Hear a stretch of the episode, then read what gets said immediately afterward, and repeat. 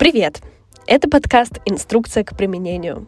Здесь о саморазвитии и поиске себя через чтение. Меня зовут Лина, я продюсер и создатель книжного клуба. Делюсь прочитанными книгами, личным опытом и вкладываю в каждый выпуск проверенные рекомендации. Перед началом выпуска хочется пригласить тебя читать вместе. Мы с книжным клубом совместно выбираем литературу, знакомимся, читаем, а потом устраиваем созвон обсуждения, где делимся общим впечатлением, разбираем книгу по частям, выделяем понравившиеся цитаты и просто душевно болтаем. А еще совсем скоро будут офлайн встречи в Москве. Присоединяйся, мы будем тебе очень рады. Все подробности можно найти в описании к этому выпуску. А теперь перейдем к книге.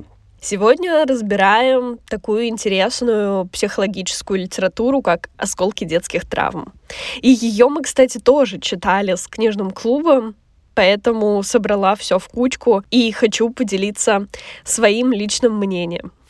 Донна Джексон Наказова, научная журналистка и автор шести бестселлеров, публикаций по нейронаукам, иммунологии и эмоциональному интеллекту. Написала эту книгу, разделила ее на три части, каждая из которых вызывает совершенно разную бурю эмоций.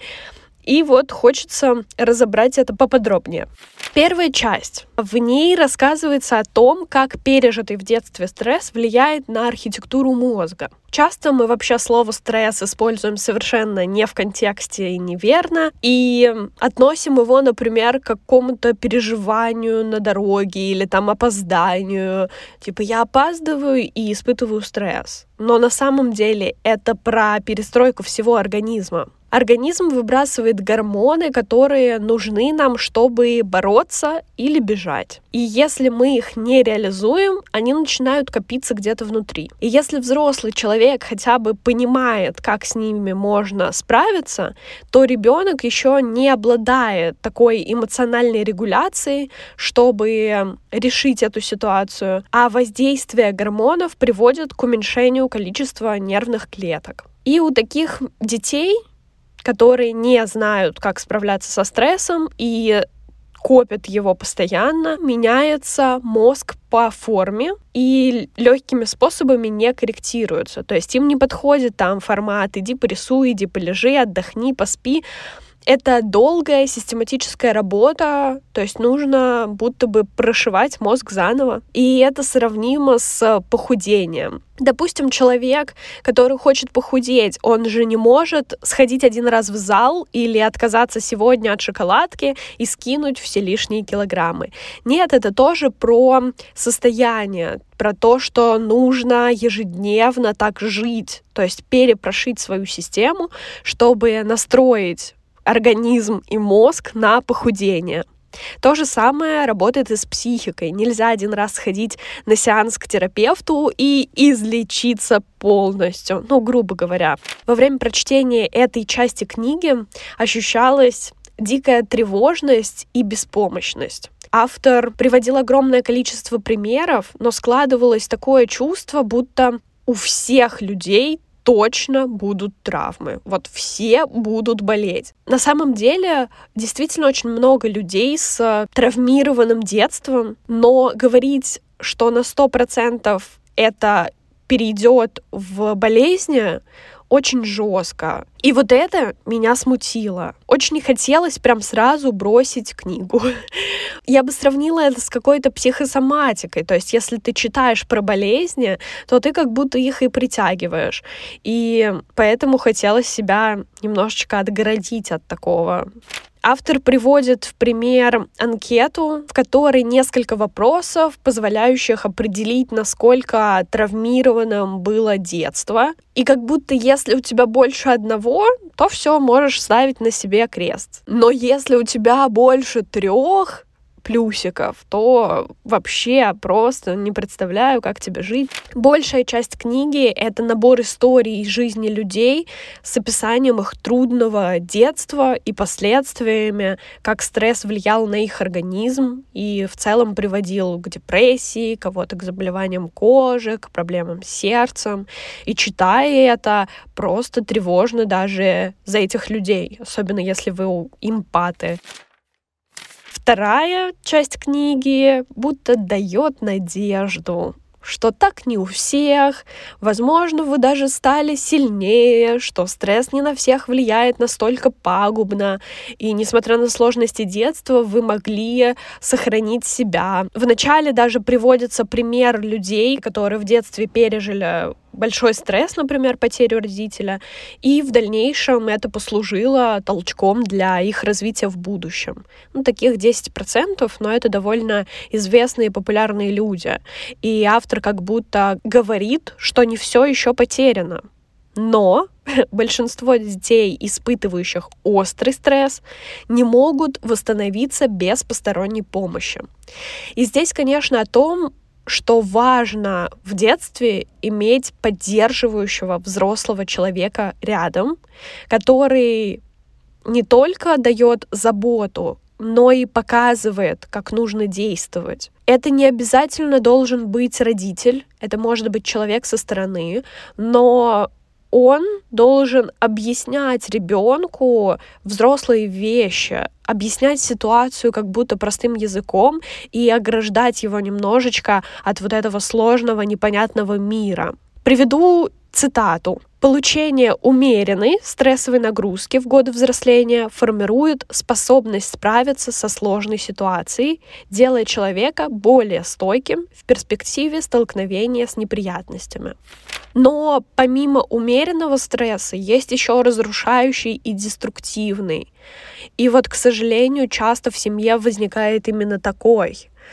Особенно если это какие-то зависимости родителей, если они постоянно ругаются, не относятся всерьез к ребенку. Там был ужасающий пример э, девочки Кэндалл, у которой были проблемы с желудком, а семья постоянно над ней шутила, не обращала на это внимания, заставляла ходить в школу и заниматься спортом, несмотря на жуткие боли. И это ужасает, просто отвратительно осознавать, что действительно есть и такие семьи. И вот такое деструктивное отношение к ребенку как раз и приводит к появлению огромного количества стресса, потому что ребенку нужно справляться с вот этим негативным поведением родителей самостоятельно. Впоследствии такое отношение может выливаться в какие-то проблемы и травмы. А если у ребенка поддерживающая семья, экологичная, как популярно сейчас это говорить, то, конечно, это будет умеренной стрессовой нагрузкой. Не нужно детям создавать вакуум, и там никуда не пускать, ограждать от общества. Потому что, наоборот, вот эта часть нагрузки какая-то извне, она позволяет ребенку самостоятельно научиться справляться со стрессом. Просто нужно быть рядом и поддерживать. И третья часть книги, которая для меня стала супер сомнительной. Начнем, наверное, ее разбор с э, цитаты. Наука говорит о том, что трудное детство не приговор. Мы можем перенастроить свой мозг. И здесь тоже про надежду на выздоровление, так сказать, на изменение своей жизни. И если автор пишет о том, что человек испытал в детстве, может привести к серьезным болезням во взрослой жизни, то подразумевается, что ему требуется профессиональная помощь. Ну, как я это понимаю. Однако нет, в этой части книги Автор предлагает заняться как будто самолечением и на полном серьезе говорит о пользе медитации, йоги, как будто это при таких серьезных потрясениях может спасти человека. Психотерапевт, который провел много исследований, сделал какие-то выводы, написал две части книги, потом приводит в примеры что-то из разряда дневника эмоций, рисования, медитации и йоги. Мне кажется, немного странно вообще в этой книге давать советы по самолечению. Это отталкивает, это удивляет, это пугает. У меня сложилось ощущение, что эти 12 шагов, они скорее про какое-то взаимодействие со стрессом.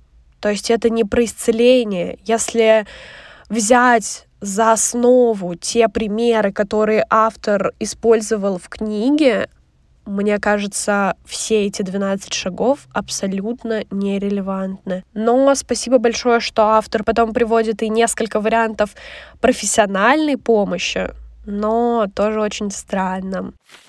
И в конце книги Донна Наказова выводит 14 шагов воспитания детей, если ваше детство было тревожным. Родитель, который сам не имел опыта поддержки и жил в в стрессе неосознанно тиражирует в жизни ребенка подобные стрессовые состояния, создает некий порочный круг, будто жертвы порождают жертв. И если там у меня не было любви, то я не могу дать эту любовь э, ребенку. И она приводит несколько шагов и техник, которые как раз помогают воспитать более защищенного ребенка, Некоторые из этих техник действительно стоящие. Не буду рассказывать все 14 техник, их можно посмотреть в книге и более подробно с ними ознакомиться. Поделюсь только теми, которые меня очень заинтересовали. Первое — это, конечно же, пересмотрите свой багаж, то есть родителям когда они заводят ребенка, нужно сразу пересмотреть собственное детство и разобраться с какими-то незакрытыми гештальтами и проблемами. Возможно, даже обратиться к психотерапевту, чтобы сделать детство ребенка более здоровым по сравнению с собственным. Второе — это избавить ребенка от хронического стресса. И это не про то, что создать вакуум и запрещать вообще выходить из дома, а скорее о нерешении его проблем.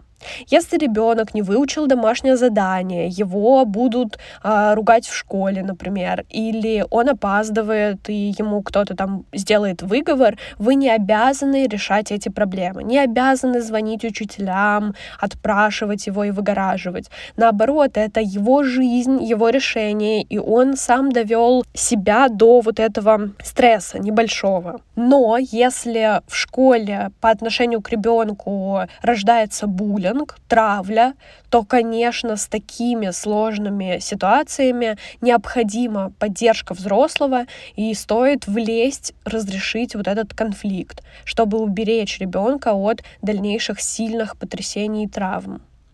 Третий пример — условия взаимодействия с ребенком. Давать безопасность, утешать в моменты, когда ему сложно, тревожно, а, страшно, защищать в моменты, когда это нужно, и давать обратную связь постоянно, то есть хвалить, благодарить, относиться как к взрослому. Четвертое — это извиняться. К сожалению, сейчас вообще немногие люди умеют это делать, тем более по отношению к детям, но это важно, извиняться перед ребенком, потому что мы тоже совершаем ошибки. Несмотря на возраст, важно научиться признавать их и говорить об этом с ребенком. Также важно обнимать детей, давать им близость и понятие, что все в порядке. И еще интересное было правило 90 секунд где на каждую реакцию нужно дать себе время, выждать вот эти 90 секунд, можно даже засечь таймер, и уже потом что-то говорить. Потому что часто в негативных ситуациях у нас просыпается агрессия. Например, ребенок разбил вазу, и вы хотите накричать на него.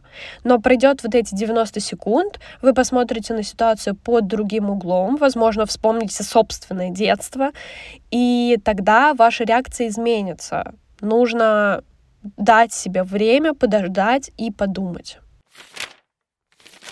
Это все, что было в этой книге. Не скажу, что я советую ее читать, потому что очень много воды. На самом деле количество примеров, которые там приведены, можно было сократить вдвое или даже втрое слишком много повторений одного и того же, особенно в первой и второй главе. Их точно можно было ужать страниц в 20. И это жутко бесит в какой-то момент. Хочется просто закрыть и оставить эту книгу. Но мы читали ее с книжным клубом, и мне было интересно докопаться. Возможно, там в конце будет что-то важное и интересное. И действительно, в конце и есть вот эти советы и рекомендации, во-первых, по борьбе со стрессом, во-вторых, по обращению с ребенком. И это то, ради чего, наверное, стоит прочитать эту книгу, но странно было оставить это только на последних страницах. Поэтому вот такое странное впечатление и оценка получилась. Интересно, читали ли вы эту книгу? Как вам вообще обзор? И откликнулись ли мысли из книги? Буду рада обсудить. Оставляй комментарии в группе ВКонтакте, ссылка в описании. Там также можно найти подборку с дополнительными материалами по сегодняшней теме. И, конечно же, вступай в наш книжный клуб. Будем читать вместе, выбирать книжки и обсуждать их. Спасибо тебе за прослушивание. Подписывайся на подкаст, ставь оценки, звездочки, э, в зависимости от того, где ты слушаешь этот выпуск. Пиши комментарии. Услышимся на следующей неделе. И пока-пока.